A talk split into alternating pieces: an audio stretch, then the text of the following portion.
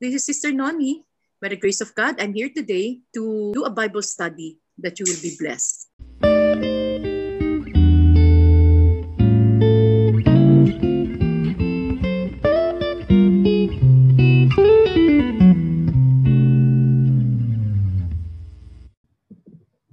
Glory be to God. Glory be to God. Hallelujah. Father God, thank you so much once again. Um, you are the great God who's watching over us. You're the great God that we can run to. You're the great God who's in full control over each and every one of our lives. Thank you, Lord Jesus, that um, we can trust in your unfailing love, your mercies, your goodness, and your faithfulness. Lord, we just live this time. Take over, precious Holy Spirit, and uh, we know, Lord, that um, you're going to speak to us as we expect. And um, Lord, we just lift all our loved ones, lahat ng prayer requests that uh, we are lifting to you, our family, Lord, um, uh, especially my mom and my my my sister and my my niece and the boyfriend. We just lift them up in your loving hands, Lord Jesus, and even the helper of Tess. And uh, okay, so Lord, uh, the baby, Lord, um, thank you that you are the God who uh, who's graciously given this baby unto them, Lord. You take care of them, Lord, and the, the teacher who's going through cancer right now. Uh, just bless her, Lord God.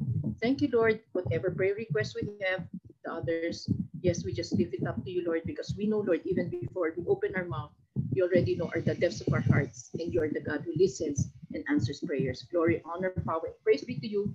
In Jesus' name we pray. Amen. So let's now do Hebrew 6. Okay. If we're going to look at Hebrew 6, Hebrew, Hebrew 6 is the new covenant. Ito yung pinaka-explanation ng buong tabernacle. Okay, it's very, very important. So now we're doing Hebrew 6. Okay. Okay, so last week, we discussed Hebrews 5. And uh, nakita nating mabuti na it's about the offer, it's about Melchizedek. So we discussed Melchizedek and why Jesus became the high priest in the order of Melchizedek. Now, pagdating sa Hebrew 6, let's let's read Hebrew 6. Okay, anyway, so verse 1, what is he saying here?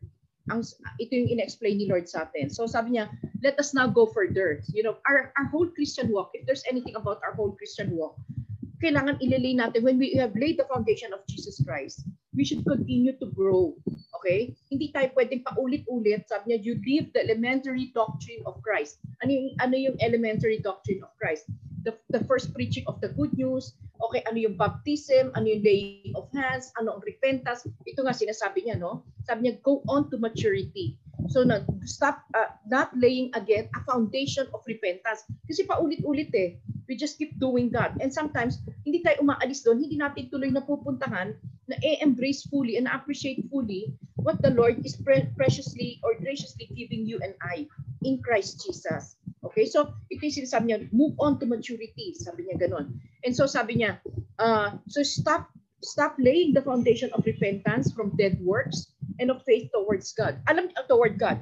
Alam niyo ba, if there's anything, no, bakit bakit sasabihin ito? Why? Because kasi kung paulit-ulit tayo, it's all about repentance, it's all about our sin, confessing our sin. Alam niyo, ang nangyayari sa atin, hindi tayo maka-advance kasi parati natin pinag-uusapan yung sin. Alam niyo ba, what we behold or what we keep talking about, we become.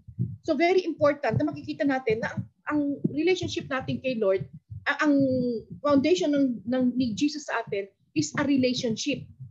Okay? So when you're already attached to the Lord Jesus and you know that He has forgiven your sins, okay? Let the Lord be the one, you know, to be the one to, to, to talk to us every time we go to the Bible. Okay, so alam ng Lord, meron tayong mga issues sa heart sa atin. Alam ni Lord kung ano yung mga matitigas sa puso natin na hindi pa natin nag-give up. It's going to be a very private, intimate thing between you and the Lord as we continue to to to allow ourselves no? To to talk to the Lord. Yun, yun yung intimacy eh. And then the Lord shows us anak hindi ako makaupo sa trono ng heart mo na yan because of this you know? So makikita natin sabi nga stop playing it pagdating sa church because sa church everybody should be should be geared towards getting to know the Lord up close and personal and then mat- going to maturity. Kasi hindi hindi po tayo repentance, uh, hindi hindi tayo salvation lang na once we say the sinner's prayer, tapos masisave tayong lahat. Dapat we need to understand that the the relationship with the Lord uh, Jesus after salvation or after receiving Him with the cleansing of forgiveness, bakit tayo papatawarin? Because He wants us to be re- reunited back with His Father. Okay? So dapat binibuild natin yung yung yung foundation at hindi lang tayo balik ng balik, balik ng balik. You know, so up to now, mature Christians na, 30 years Christian na tayo, 20 years Christians na tayo, even 10 years for that matter. At pinag-uusapan pa rin natin, um, deliverance from our sins, you know, hindi na tayo umalis-alis doon, hindi pwede. Hindi pwede, kaya nga tayo hindi makausod eh. Why? Because kung ano yung consciousness mo, yun talaga yung gagawin mo sa buhay mo. So the more we keep talking about sin, when we are even doing our small group, hindi talaga makakaalpas yung mga, we keep talking about our weaknesses. Hindi yun. The, our growth in Christ is never about our weaknesses. Our growth in Christ or in our relationship with, with, with God is talking about God Himself. Because the power of a transformed life is not talking about our weaknesses, but talking about who saved you and I. Who, what power do we have inside of us that's been graciously given, you know, so that we can move forward to maturity and not just keep talking about the basics. Ito nga, yan nga, yan sabi niya, repentance from dead works, faith towards God, uh, toward God, instructions of washing, ceremonial. He's talking about the Jews, no? Yung ceremonial washings, the laying of hands, the resurrection of the dead, and then eternal judgments. Kasi dapat, pag bago tayong Kristiyano, na-lay dapat yung foundation na ito para maintindihan mo yung buong Christianity. Okay? But after this, we all have to go into a deep, intimate relationship with the Lord and then let it be the one, um, um, uh, one-to-one, okay? Unveiling of the Lord with you and with me. Okay? And then let's go on to maturity. Okay? Sabi niya, and this we will do if God permits. Okay? So, again, alam na natin, meron judgment. Okay? Alam na natin, ganun. So, for it is impossible, pakinggan natin mabuti to, ha? Sabi niya, for it is impossible. Okay, in the case of those who have once been enlightened, tanongin ko kayo, sino who once who have been enlightened? Ito, it is actually the believers, tayo. Okay, sabi niya, it is impossible for a believer who has been once enlightened, who have tasted the heavenly gift, okay? Okay, pakinggan niyo mabuti. And have shared in the Holy Spirit. Pakinggan niyo mabuti. Kailan natin naranasan itong lahat ng ito? In the case of those who have been once enlightened, tasted the heavenly gift, and shared in the Holy Spirit. Pakinggan niyo, tingnan niyo mabuti yung life niyo as a Christian. Di ba nung bago tayong Christians? Lahat tayo, the first time we experienced the Lord, the first time we got excited to get to know the Lord, we actually experienced being enlightened. We actually experienced the heavenly gift of, of salvation, of forgiveness, of the love of God, you know, the mercy of God. And then we have shared in the Holy Spirit. Okay? Kasi yan ang rampant ng teaching sa una eh. So makikita natin, during that time, since first-timers tayo, sobrang grace ng Lord, paparanas niya sa atin to. Pakinggan niyo mabuti ha, sabi niya. Five. And have tasted, and have tasted the goodness of the word of God and the powers of the age to come. And then, okay, okay? So those who have tasted the goodness of the word. So again, ano ba yung teaching natin nung una? Okay, so uh, all of us we receive the Lord Jesus. Yan yung pinakauna natin. And then later on, we will find out na, na ito nga, the Lord wants to save all of us and that we should we will be living in uh, living in accordance to the word of God and that God promises so many great things. Syempre kung bago kang believer, from darkness, all of a sudden you see a glimpse of light that we never heard before.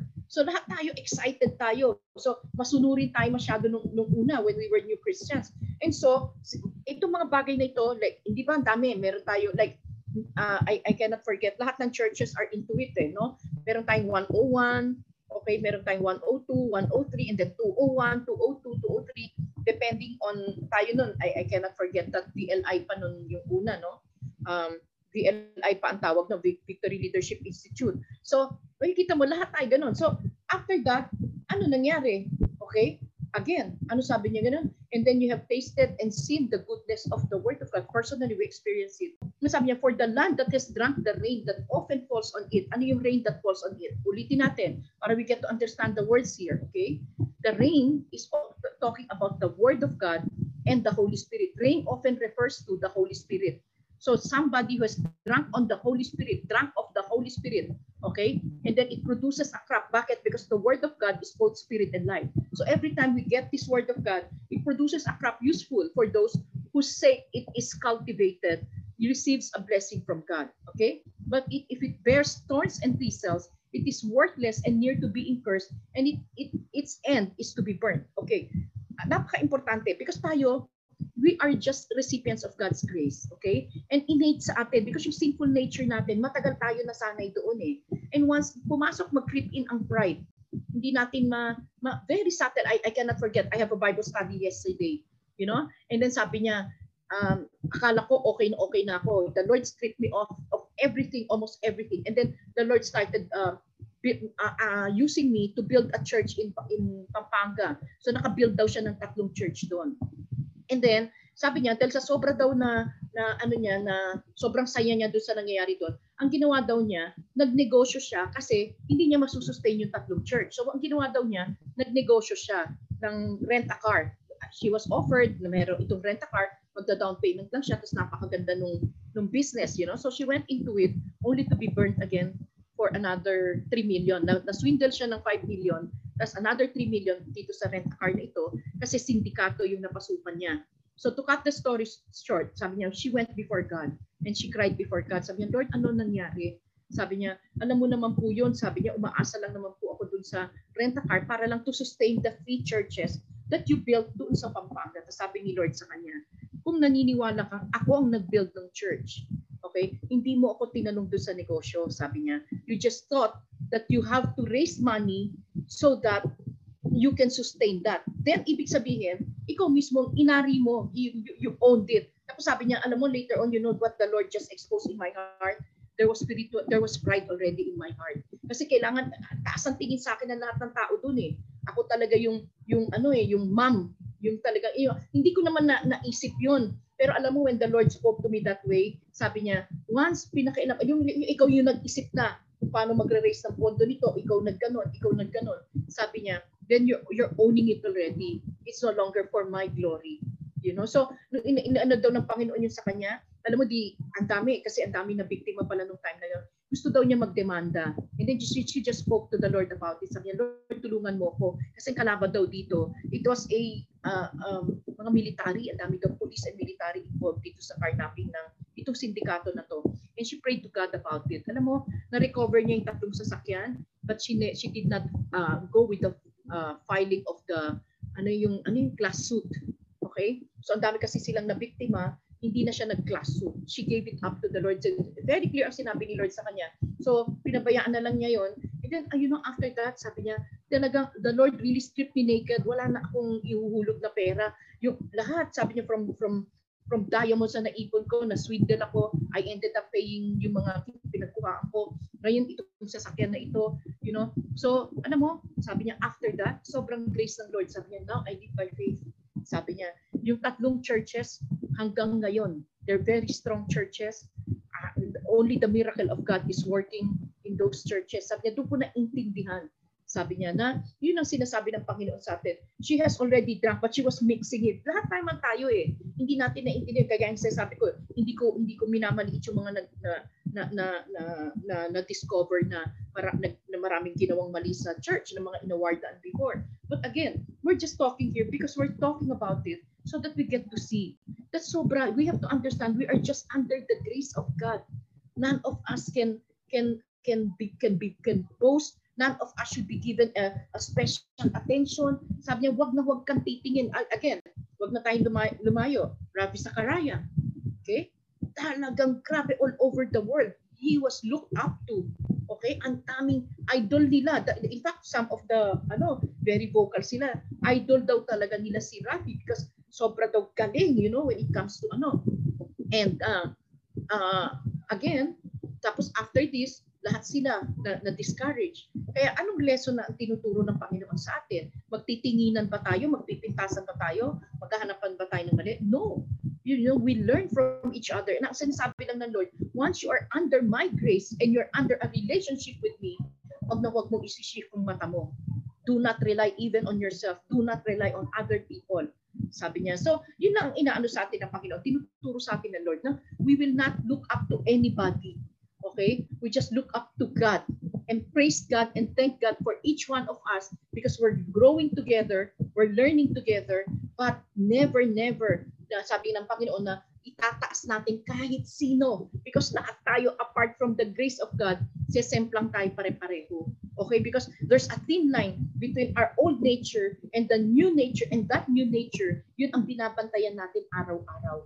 The grace that we will we will um, access today, the grace that we will appreciate today, the grace that we will appropriate today. You know, it's not easy. Just even to be conscious of the presence of God, minute by minute, it's not an easy thing. You know, so kung alam natin yun, then dapat kung alam natin na yung word lang pala ng Diyos ang dapat importante yung i-access ko, i-appropriate ko, i-appreciate ko, that alone, you know, it takes a minute by minute effort. So once na, alam mo naman ang demonyo, i-deviate niya tayo. So sa, parati sinasabi lang ng Lord, anak, nakaramdam ka na kung anong galaw ng Holy Spirit. And dapat lahat tayo, yun ang pinupursige. We get to understand kung yung Holy Spirit ba present sa atin o hindi. Okay? Sometimes we don't even know. Parang, you know, kuminsan hindi nga natin alam kung uh, ano ba yung purpose ko sa life ko? Ano ba yung dapat kong gagawin? Okay? Hindi eh. Dapat yun, kung tayo, you, you, we grow up in that relationship, then we go to maturity. Then we will be very, very sensitive. Okay, tapos we keep eating pa the Word of God. We keep meditating on the Word of God. We keep allowing the, the, the Holy Spirit to speak to us. You know? So ito yung sinasabi niya. If you have already tasted that and you already produce crop useful, you know, for those whose sake it is cultivated, okay? Then, sabi niya, makikita mo na ang Diyos, you know, pero once, sabi niya, you start bearing thorns and thistles, then it is worthless and near to being cursed, and its end is to be burned. Okay? Though we speak in this way, yet in your case, beloved, ito yung encouragement ni Paul. Let yet in your case, beloved, this is the encouragement for all of us. We feel sure of better things, things that belong to salvations. Ibig niya, sinasabi lang niya, but I have better things, Lord. Uh, sinasabi niya, yet um, I speak this way, yet in your case, in our case, sinasabi niya sa atin, I feel sure that you are not into this. Hindi ikaw yung yung nadideviate. Hindi ikaw yung yung you know. So yun, ito yung gustong sabihin sa atin ng Panginoon. Kaya patingin ng verse 10. Okay? For God is not unjust as to overlook your work and the love that you have shown for His name in serving the saints as you still do. At the end of the day, again, okay, when we give awards kasi, we always look at the outward things, the things that we do that is nakikita. Alam niyo ba, kaya nga ang Diyos ayaw niya yun eh. Bakit? Kasi the Lord knows our hearts. It's the Lord sees our hearts. Okay, so at the end of the day, yung, yung superficial things we do, okay, mas alam ng Diyos kung yung status ng heart natin is talagang super sincere tayo or super dedicated tayo that we are doing things not for not for for pogi points but we're doing it because we know that it's between you and the Lord and that the Lord is just using you as a vessel. Why do you want to serve God? Because alam mo ma-experience mo si Lord. Walang personal agenda. Alam mo na when the Lord uses you, it's for Him. You know, for you to experience God in power and in glory. You know, so it's completely different. So kasi there's a thin line between, between our human nature, our old nature, and the new nature of Christ-likeness that God is leading us to. Okay? And it's only by the power of the Holy Spirit and the Word of God. Okay?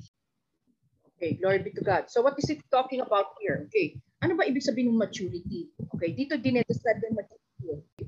So, dito, sinasabi, ina-explain na ni Lord. Again, we have to look at the Bible in the whole context kasi nga, we get to understand, ang sinasabi niya, go to maturity. Yun ang unang lesson natin. So, sinasabi lang niya, go to maturity. Bakit? Kasi if you don't go to maturity, you can fall. All of us can fall.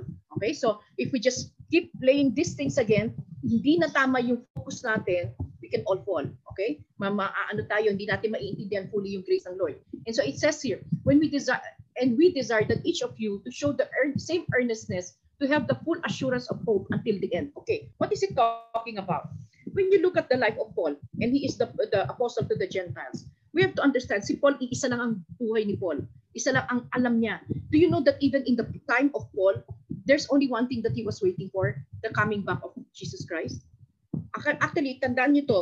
I just have to remind everybody, the first book Paul ever wrote, or ever wrote, okay, as an apostle of the Gentiles, is actually First Thessalonians and Second Thessalonians. So, it was the letter to the Thessalonians ang una niya. At titignan natin ng mabuti, anong meron sa letter of Thessalonians? Actually, it's not the book of Romans that he first wrote. wrote. So, it's actually the book of Thessalonians. Eh, ano yung Thessalonians? Yan yung kakagaling pa lang niya when he saw the, when he was brought to the second, to the third heavens, and then when he came down, and the Lord spoke to him, Jesus Christ spoke to him directly from the third heavens, the first thing he wrote was the book of the first Thessalonians. And pag makita niyo yung First Thessalonians, it's talking about the second coming of Christ. So when Paul says here, and if we desire that each one of you to show the same diligence to have the full assurance of hope until the end. What is the hope he's talking about here? It's about, about the hope and the promise that we'll be together with Christ forever. So ito yung blessed assurance of hope. Okay? There is a promise. Okay? The promise of becoming like Jesus, the promise of obtaining Jesus, that we will be ready for Jesus anytime He comes. Imagine nyo si Paul, kailan ba, ilang, ilang years na ba si Paul after after Christ? Uh, ilang, kaka, kakaano pa lang ni Jesus noon eh, ilang years pa lang ang Christianity noon eh, when Paul, when Paul was already there. Imagine nyo noong time pa lang. Bakit? Bakit? Alam nyo ba, in the Bible, ang end times, kung kailan nagsimula ang, ang end, end, end of the age, okay? When Jesus actually was crucified on the cross. Okay? So makita natin, Paul came right after the resurrection, the death and resurrection of Christ because he was the persecutor. You know? He was a persecutor. He was a persecutor of the way. Ang tawag nun sa sa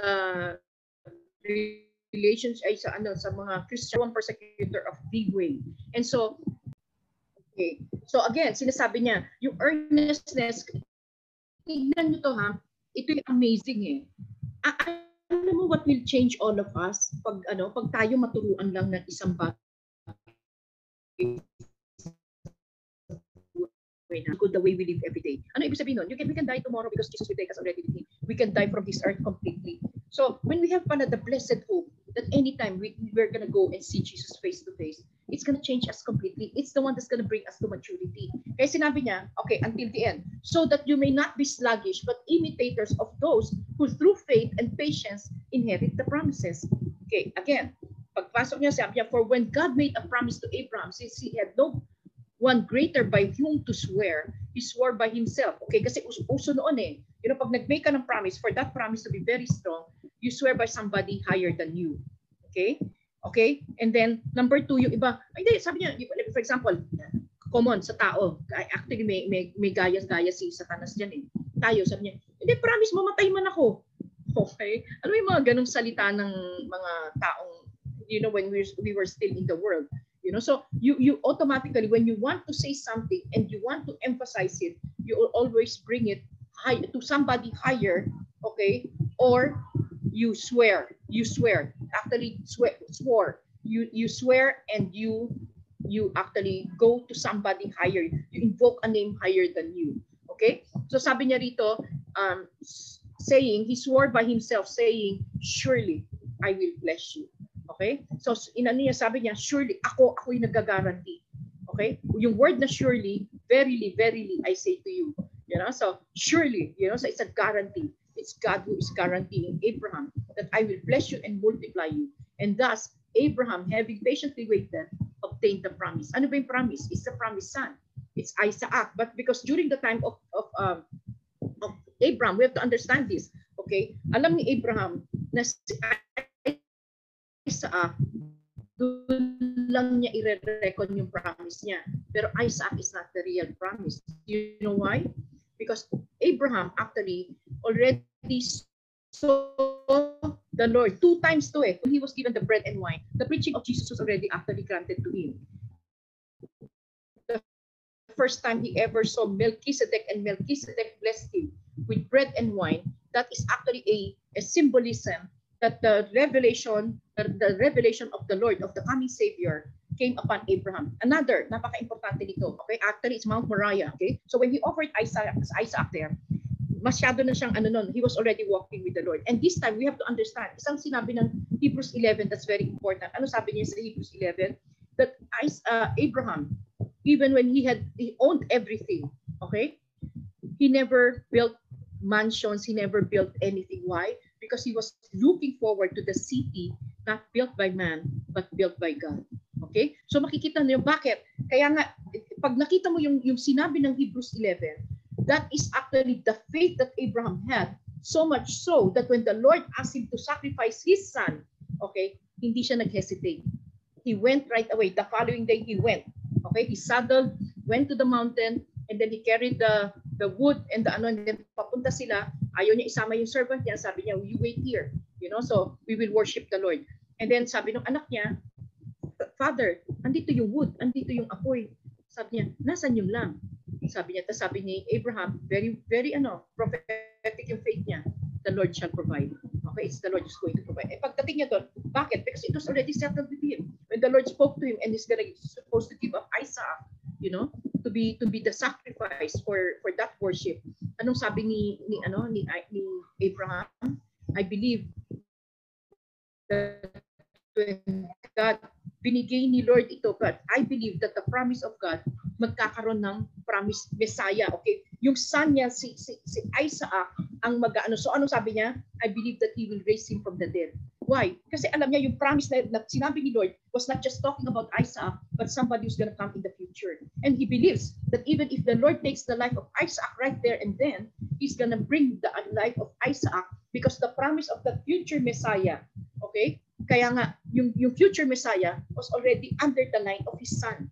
Okay? So makikita natin na mabuti, sabi niya, that we may not be sluggish but imitators of those who through faith and patient patience inherit the promises. Okay, why? Because these people are no longer looking at what they have in front of them. When we get to encounter God, in fact, the, the word na sinabing uh, they were looking at the city that built by God, not by hands. Actually, it even si Isaac at saka si Jacob sinabi yon. Why? Because these three patriarchs, okay, itong, itong mga patriarchs na to, saksakan ng yaman itong mga to. They already, they, in, ang inheritance sila, Diyos ang kausap nila, they're into covenant with God. And yet they lived in tents. Why? Because they call themselves sojourn, sojourners or strangers or foreigners. Okay? So, even if alam nila, because alam nila na ang promise is not meant just for this earth, but for eternity. Okay? This was the way, kasi alam mo ang mga Israelites, alam nila yun eh, that um, uh, since they're in, into covenant with God, it's not going to be a temporary temporary relationship, but an everlasting one. Okay? So for when God made a promise to Abraham, he said, okay, he swore by himself. And thus Abraham patiently waited, obtained the promise. So makikita natin dito, ito yung sinasabing maturity. Okay? Ano yung maturity na hinihintay sa atin? When we keep dwelling on the Word of God and the Word of God is unveiled to us. So that the promise is not just for the here and now and the temporary pleasures of this world, you know, that keeps us farther from God, you know, but it's a promise that we see eternity from here. We're actually seeing heaven on earth even right now. You know, so makikita mo, sabi nga niya, kaya nga keep looking, keep keep your eyes fixed upon Jesus. Sabi niya, why? Because our call is heavenward. That's what uh, one of the Bible verses we study. I think it's in Hebrews 3. Remember that our call is heavenward. So sabi nga niya, when you keep looking at Jesus, you get to understand that He did not only die on the cross for you and me, so that He can forgive our sins and then go back to the world. No way. You know, sabi niya, you keep going, deny yourself daily, take up this cross, okay? Let it be before you, go up to the cross because it's the stairways, it's the stairways going up to the heavens. Okay? So makikita natin, ang una niya riniredeem sa atin, yung soul and spirit natin, nung ginising niya, naging spiritually alive yan, naging born again yan, sabi niya, yung, yung soul natin, nakatikit nakatikit ng heart natin, dapat yun ang matra-transform so that Christ-likeness can come in. Ito yung maturity. Hindi yung basic na, okay, forgiveness. Anyway, favorite verse ng lahat ng Christians. 1 John 1.9. Okay, bakit? Why do you always say that? Because if you keep saying that, that if I confess my sins to the Lord, He is faithful and just to forgive me my sins and cleanse me from all unrighteousness. Ha?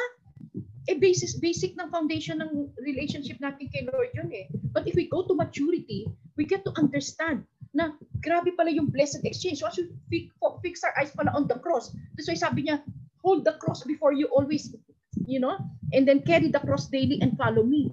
Alam natin na meron tayong dadaanan. Okay? In the same way, in the same token that Jesus suffered, okay, when he carried that cross for you and for me, there's going to be suffering in front of us, but not to, to crush us, but suffering dahil maglalaban yung old self mo at saka yung new self mo. Because as we continue to, to immerse ourselves in getting to know the Lord, we get to see that there's so many things in sa puso natin why He cannot stay there, why He cannot, He cannot tabernacle in that heart. So ito yung ito yung growing ito yung growing faith. Naiintindihan na natin, oh, once once I get to know the Lord, I get to know who I'm I really am. So makikita natin from where we are, and this is Jesus, this is what He has done for me, ang dami niya pala akong sinet free. Why? Because He wants to give me a new life. What is the new life? The promise, the name of Jesus. Okay? Why? Because ang gusto ng Ama is to transform us into the image and likeness of His Son so that He can prepare us to be bride. So, how can we fall into sin? Pero kung alam lang natin ang memory verses lang natin, hindi tayo magmamature. Pag parating pinag-uusapan natin sin, parating natin pinag-uusapan bondage, parating natin pinag-uusapan deliverance, mas conscious tayo dun sa demonyo, eh, eh dapat consciousness natin, yung presence ng Holy Spirit. It's not easy for us. He is a, he, he, the, the things of God is very strange to all of us. So it takes give of grace of God for us to understand that we have to dwell, to abide in Christ and to abide in His Word. The abide in Christ means abide in the Spirit of the Lord Jesus Christ. Just to know, oras lang na ganyan, naki-question na natin kagad. We need natin eh. Mas conscious tayo. Pero kung mas conscious tayo kay Lord, alam natin, changes kumpari ko, ano pong ginawa ko. Then you, you go. The one that is dealing with you, dinitil niya sa atin. And then, magkakaroon ng blessed exchange doon. You know, so maiintindihan mo, ang laki ng difference. Unless, unless pag, if we don't go into maturity, ang consciousness lang natin, sarili natin, ngay, consciousness natin, sarili natin, kasalanan talaga kaharap natin. Pero kung, how can anybody say if we're conscious of the Holy Spirit? Okay? So alam natin that He is right there. Why? Because He wants to change us. He wants us, yung, the, the way we active, eh, react, the way we, we see things, binabago niya, binibigay niya yung perspective niya, binibigay niya yung attitude niya, rineregalo niya bawat isang yun every single day of our life. How? By holding on to the promise. As Jesus is unveiled, a promise is given that we can walk into. One unveiling of Jesus is a promise that you can become like Him.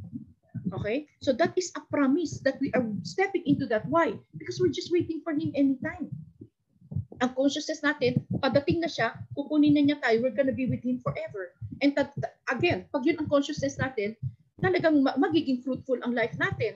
Why? Because alam mo eh, vessel ka na lang eh, empty vessel ka, parati nating dapat isipin yun. The Lord is in, in the process of continuously emptying us of ourselves. Kaya nga yung sinasabi niya, when the light of the truth of the Word of God, which is the love of God, it's like a fire that burns the dross. Okay? burns the dross. Uh, una muna sa silver, sa redemption. Yan yung wilderness journey natin. And then once we start going up to the heavens, na-transform tayo, we get to enter the tabernacles and get to understand na we are meant for for His kingdom, for heaven. Yun naman ang, ang, ang iba-burn niyang dross doon. Di ba, we're purified like gold. Okay? So dalawang process, isang silver, isang gold. Okay? Because yung bronze siya lang yun. Okay? Dying to self in the world, is the bronze process, which is actually the justification, seeing the value that it's only because of Jesus that we are entitled to enter, uh, to hold on to the cross and enter the heavens. Okay? So pagdating sa cross, it's silver. It's how the Lord redeemed us. So ang daming burning na gagawin sa puso natin. Not to burn us, not to consume us with, with anger, to consume us with the holy fire of love. It's holiness and the love of God. Gusto niya ang ma-enthroned sa pusong yun at titira doon sa puso niyo walang iba kundi yung pangalan ng kanyang anak. In the same token, when the temple of uh, Solomon, even the temple in the tabernacle, itong tabernacle of Moses, tandaan mo, hindi yung presence ni God na God himself going down to that place. No. Sabi niya, it is where my name dwells. Okay? So makikita natin, napaka-importante nun. So now, ano yung sinasabi niya rito? Be imitators of those who through faith, patience, in patience, inherit the promises. How do you inherit the promises? hold on, get to know the Lord, get to know one name. Ano ba i-demolish niya sa'yo? Meron siya ibibigay na pangalan niya sa atin. That is what we're gonna hold on to. Because every day that we inherit this name, every day that we walk into this name, from glory to glory to glory, then we're ready to be His bride anytime. Okay? So for when God made a promise, okay, again, sabi niya, yun na ito na yun. So, next, 16 to 20. Now, what is it saying here? Actually, this is building up from uh, 5, no? Ano sinabi niya doon sa 5? That uh, now a change of covenant has to happen, sabi niya. Why? From the old to the new. Levites, there was nothing promised of a priest, lalo ng high priest in the order of Judah. Okay, it's always all, all, all, always the order of the Levites and Aaron. Aaron. So anong sinasabi niya dito? Okay, you have to understand, bakit kayo, bakit lahat tayo tinatawag ni Lord for maturity? Bakit sinasabi ni Lord na ang hanap, hanap habulin mo, hanapin mo, yung binigay kong anak ko sa'yo? You know why? Ano sabi niya? Why? Because everything that God wants for you and for me, even the the, the, the, the oath and the promise. And remember, all the promises that are given in Christ Jesus are yes and amen. All, all of the promises of God are yes and amen in Christ Jesus. And sino sino ang makikinabang ng promise? Si, si Jesus ba? Hindi. Kailangan ba ni Jesus yung promise? Hindi. Bakit bakit nagbigay ng promise? Sabi niya, because para yun sa atin who will follow the path of Christ, who will now embrace fully the gift of God for you and for me when the Bible said, For God so loved the world, He gave His one and only Son.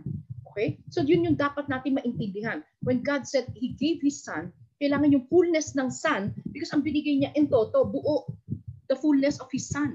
And, and ang sabi ng Bible, when you look at the Son, He is the exact representation of the Father. He is the He is the uh, the full deity in human form.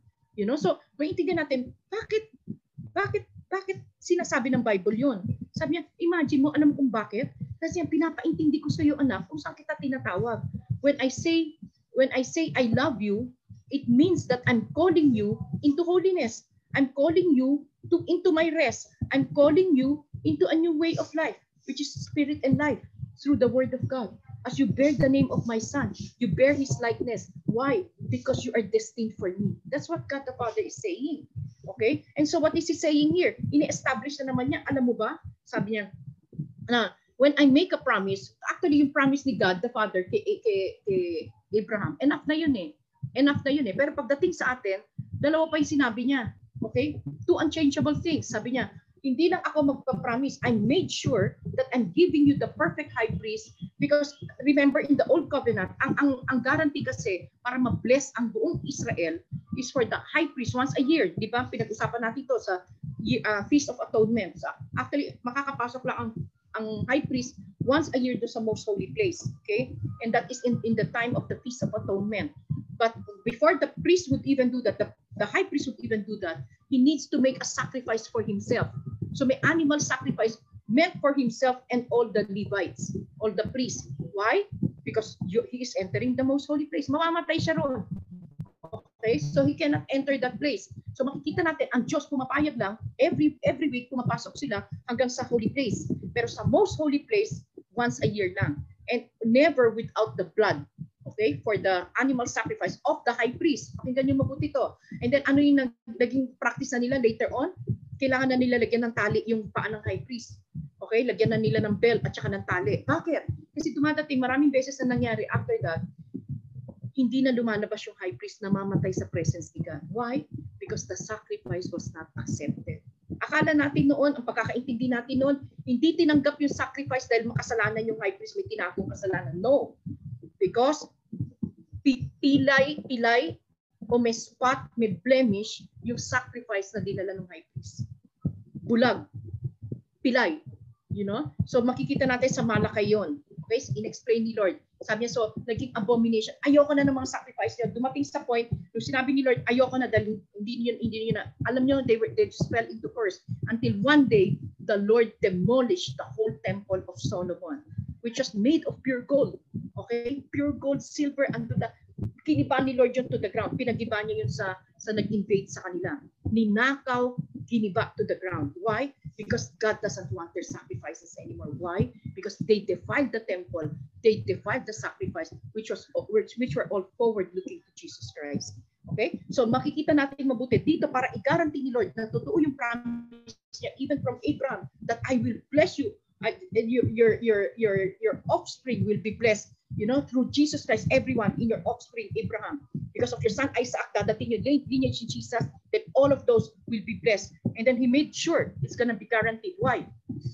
Ginawa niya kay Jesus, ginawa niyang perfect high priest forever. And remember, when Jesus entered the tabernacle of God, he did not enter a tabernacle made by human hands. He entered the heavens. Okay? And then, hindi niya kailangan ng dugo para sa kasalanan niya. Kaya nga pagdating sa kanya, siya lang yung high priest na pwede umupo. Okay? He sat down. Very important yung word na sat down doon. Why? Because he cannot sit down if he's just an ordinary priest kasi matatakot talaga sila. Alam niyo bang mamamatay sa takot ang mga high priest pumapasok sa temple ay sa holy, most holy place? Hindi, hindi biro sa kanila yan natatakot sila because alam nilang pwedeng hindi tanggapin yung yung sacrifice nila and they will die on the in, this, in the presence of God. Ang matindi nun, the whole year, the whole Israel will be cursed. Because ang acceptance, pakinggan niyo mabuti to, ang acceptance ng tao, ng, ng anak ng tayo, ng people of God, was not based on their do, on their doings, not not based on what they do, but based on their high priest. Okay? So yung basis ng acceptance nila for God to be continuously blessed for the year is not them. It's not what they do. Not it's actually the high priest. Okay? So doon pa lang sasabihin na pag yung high priest na mismo, they will fall under a curse. All of them, the people of God will fall under a curse. Kasi hindi tinanggap yung high priest. And then, ang, kaya nga, sabi niya, there are two inter- interchangeable things that God is giving us. He gave an oath, sabi niya kay Jesus, this time, sabi niya, you're gonna be a priest forever in the order of Melchizedek. So pagdating kay order of Melchizedek, that's actually the first appearance of Jesus. Ano meron si Melchizedek? No origins, no, no ano. Sabi niya, the indestructible life, no beginning, no end. Okay? So because the, the high priest now lives forever, then we are guaranteed of the promise of God for you and for me. Okay? Ito eternal salvation na ito, itong full redemption na ito is guaranteed for you and for me. Okay? Again, pag titignan natin na mabuti to, kaya nga pag naintindihan natin ang buong Hebrews, we will not talk about doctrines anymore in the Bible. We'll just talk about Jesus. Because we get to understand the tabernacle and we get to understand the whole of Hebrews, okay, we get to understand that our life, okay, our relationship with God begins and ends by faith in Christ Jesus. And as we believe in Jesus Christ, then we get to believe in the Son, and then we get to we get to share in the Holy Spirit because everything. Remember, the Holy Spirit will not bring us to anything. Sabi niya, it's very important that I give that my Father gives the Holy Spirit because He's the one who's going to remind you everything that I said, everything that I taught. Okay, why? Because the Holy Spirit will never lead us to anything except si Jesus. Pakinggan niyo mabuti to. Pagdating nung nung ano, walang walang pagbabago ang Diyos eh. Kung paano nung creation, nung creation paano tayo create? Okay, create tayo, the God, the Father sent the Son and then the Holy Spirit got uh, right away. Andun siya sa ano eh, hovering over darkness. Pagdating na pagdating ng word, kinatch ng Holy Spirit and then it brought life. So ano ibig sabihin nun? The word which is Jesus Christ and the Holy Spirit are inseparable to bring life, to, to make it come to pass, to bring to fruition, to bring to.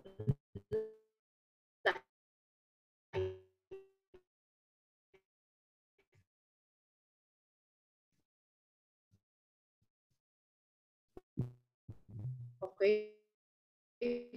So, again, nako, na makikita natin na mabuti, yung Holy Spirit, pag wala kang binabasa ng Word of God, okay? We're not holding for and then holding on to His name, the Spirit manifest together with the the unveiling of Jesus and the Holy Spirit magmamanifest sa life natin. Okay? Kung paano sa creation, ganun pa rin. Ganun pa rin sa buhay natin ngayon. Okay? So makita natin, kung wala yung good news ni Jesus, hindi rin pupunta yung Holy Spirit sa mga puso natin. Hindi rin naging sa soul, ay sa spirit natin. Hindi na rin tayo na born again kaagad. Kasi wala eh, dead talaga tayo eh. But what brought the Holy Spirit into the dead spirit of man? Only because the good news of Jesus was given to you and me. And automatically, where Jesus is, where the name of Jesus is, the Holy Spirit will be right there. Kaya doon tayo na born again. So ito yung sinasabi niya rito. Sabi niya, now I'm giving you a guarantee. I made an oath, hindi sa'yo kasi ikaw di mo kaya gawin yung sasabihin ko. I made an oath to the my son who became man like you so that it will be guaranteed to you because of my son. Kaya nga si Jesus said to become man eh. Because he was carrying everything and everything that he did, everything that he is, even the name above all names is for you and for me. It's for our benefit. Ito yung maturity. Ito yung dapat sinusundan natin ng buo. Ine-embrace natin yung fullness ni, ni God, the Father, Son, and Holy Spirit in the face of Jesus Christ. Until we all reach unity in the faith, in the knowledge of the Son of God, and attain to the whole measure, the fullness of God. It is in the knowledge of the Son of God that we attain the full measure of the fullness of the fullness of God. Bakit? then we get to understand the depth, the height, the width, the length of the love of Abba Father for you and for me. Remember, ano sabi niya? For I so loved you, I gave you my son. Amen? So ito yung sinasabi niya. So ngayon, ito yung sinasabi niya. So now, sabi niya, it is now impossible. Uh, okay. So now, we can take refuge. We can, sino ba nag-open muna ng third heavens? Bakit nawala yung veil that, that separates the, second, the holy place and the most holy place? It is actually the blood sacrifice, the body of Jesus. When he gave that up on that cross, the veil was torn from top to bottom. Wala nang separation. Why? Because Jesus has opened that door, has opened that curtain, has opened that gate, the barrier that separated God and man. So now, because of this, he went and sat down at the right hand of majesty. Okay, nakaupo. Perfect high priest nakaupo. Bakit? Kasi yung dugo niya nandoon sa ama niya eh. Ano sabi ng dugo? Perfect sacrifice. Accepted. Forgiven. I remember your sins no more. I've forgiven you. I've washed your sins. I remember them no more. And then ang matindi doon, si Jesus parati na doon. He always intermediates. He is always the mediator between God and man. Ama, atin yan. Ama, atin yan. You know? So, may kita mo, may guarantee tayo. Okay? So, pag hindi natin hinabol si Jesus at humawak tayo ng kung ano-anong pinag-uusapan natin, pinaniniwalaan natin, how can we even have this? The only guarantee that we have is the blood of Jesus and the name of Jesus, that He is the perfect high priest, He's the King of kings, the Lord of lords, and He's the perfect Lamb of God. And because of His Spirit, His, His covenant of grace between uh, for you and for me, in the person of the Holy Spirit in us, you know, yun yung guarantee sa atin na yung gusto ng Ama. Remember, it's all about what God wants, what God has designed. Full redemption, full bridal plan, full kingdom plan. Yun po yun. Okay? So, ito yung sinasabi niya. Okay? So, where Jesus as God as a forerunner on our behalf. Okay? Pakinggan natin yun. Yes, he went inside the inner place behind the curtain. This is the steadfast and sure anchor of our soul. This is the one, the blessed assurance, and every mature Christian should have this in his or her heart. Okay, ito yun, ito yung gusto ng Diyos sa atin. Yung steadfast anchor, saan naka-anchor? Hindi yung, ay, uh, i-bless ba ako ni Lord dito? Ganun. No, it's a full anchor that anytime, okay, alam natin we can enter boldly the throne of grace. That anytime we will be welcome in the throne of grace. Okay, anytime. Why? because we have pursued the one who sat at the right hand. We have pursued, sabi nga ni Lord eh, everything you need for life and godliness I have given you. Okay niya. Sabi niya, di ba? Ano sabi niya? Pakinggan niyo yung 2 Peter, and sabi, ay sa 2, 1 Peter 2.9 pa yun. Ay 1 Peter 2, sabi niya, uh, is, I've given you, His divine power has given us everything. Sino yung divine power? The Holy Spirit. His divine power has given us everything we need for life and godliness. Okay? Out of His excellence okay? Out of His excellence and goodness. And then sabi niya, as we hold on to the precious promises, sabi niya, we actually share in the divine nature so that we will escape the corruption of the world caused by evil desires. Okay? So that now we can truly access and, and, and fully receive what God has ordained for you and for me in Jesus Christ. Okay? So ito yung ito yung sinasabi niyang maturity Okay? May guarantee na lahat ng sinabi ng Diyos, lahat ng pinangako ng Lord, the fullness of God in Christ Jesus, maa-attain mo at maa-attain ko. It's all the precious gift of God to showcase His love for you and for me. Amen? Amen? So ito yung ating ating lesson today. Ano ba talaga tong maturity na to? Okay? The maturity na hindi na tayo nakatingin dito sa mundo. Nakatingin na tayo sa eternal blessed hope natin excited to be one with the Father, Son, and Holy Spirit for all eternity in His kingdom. Amen?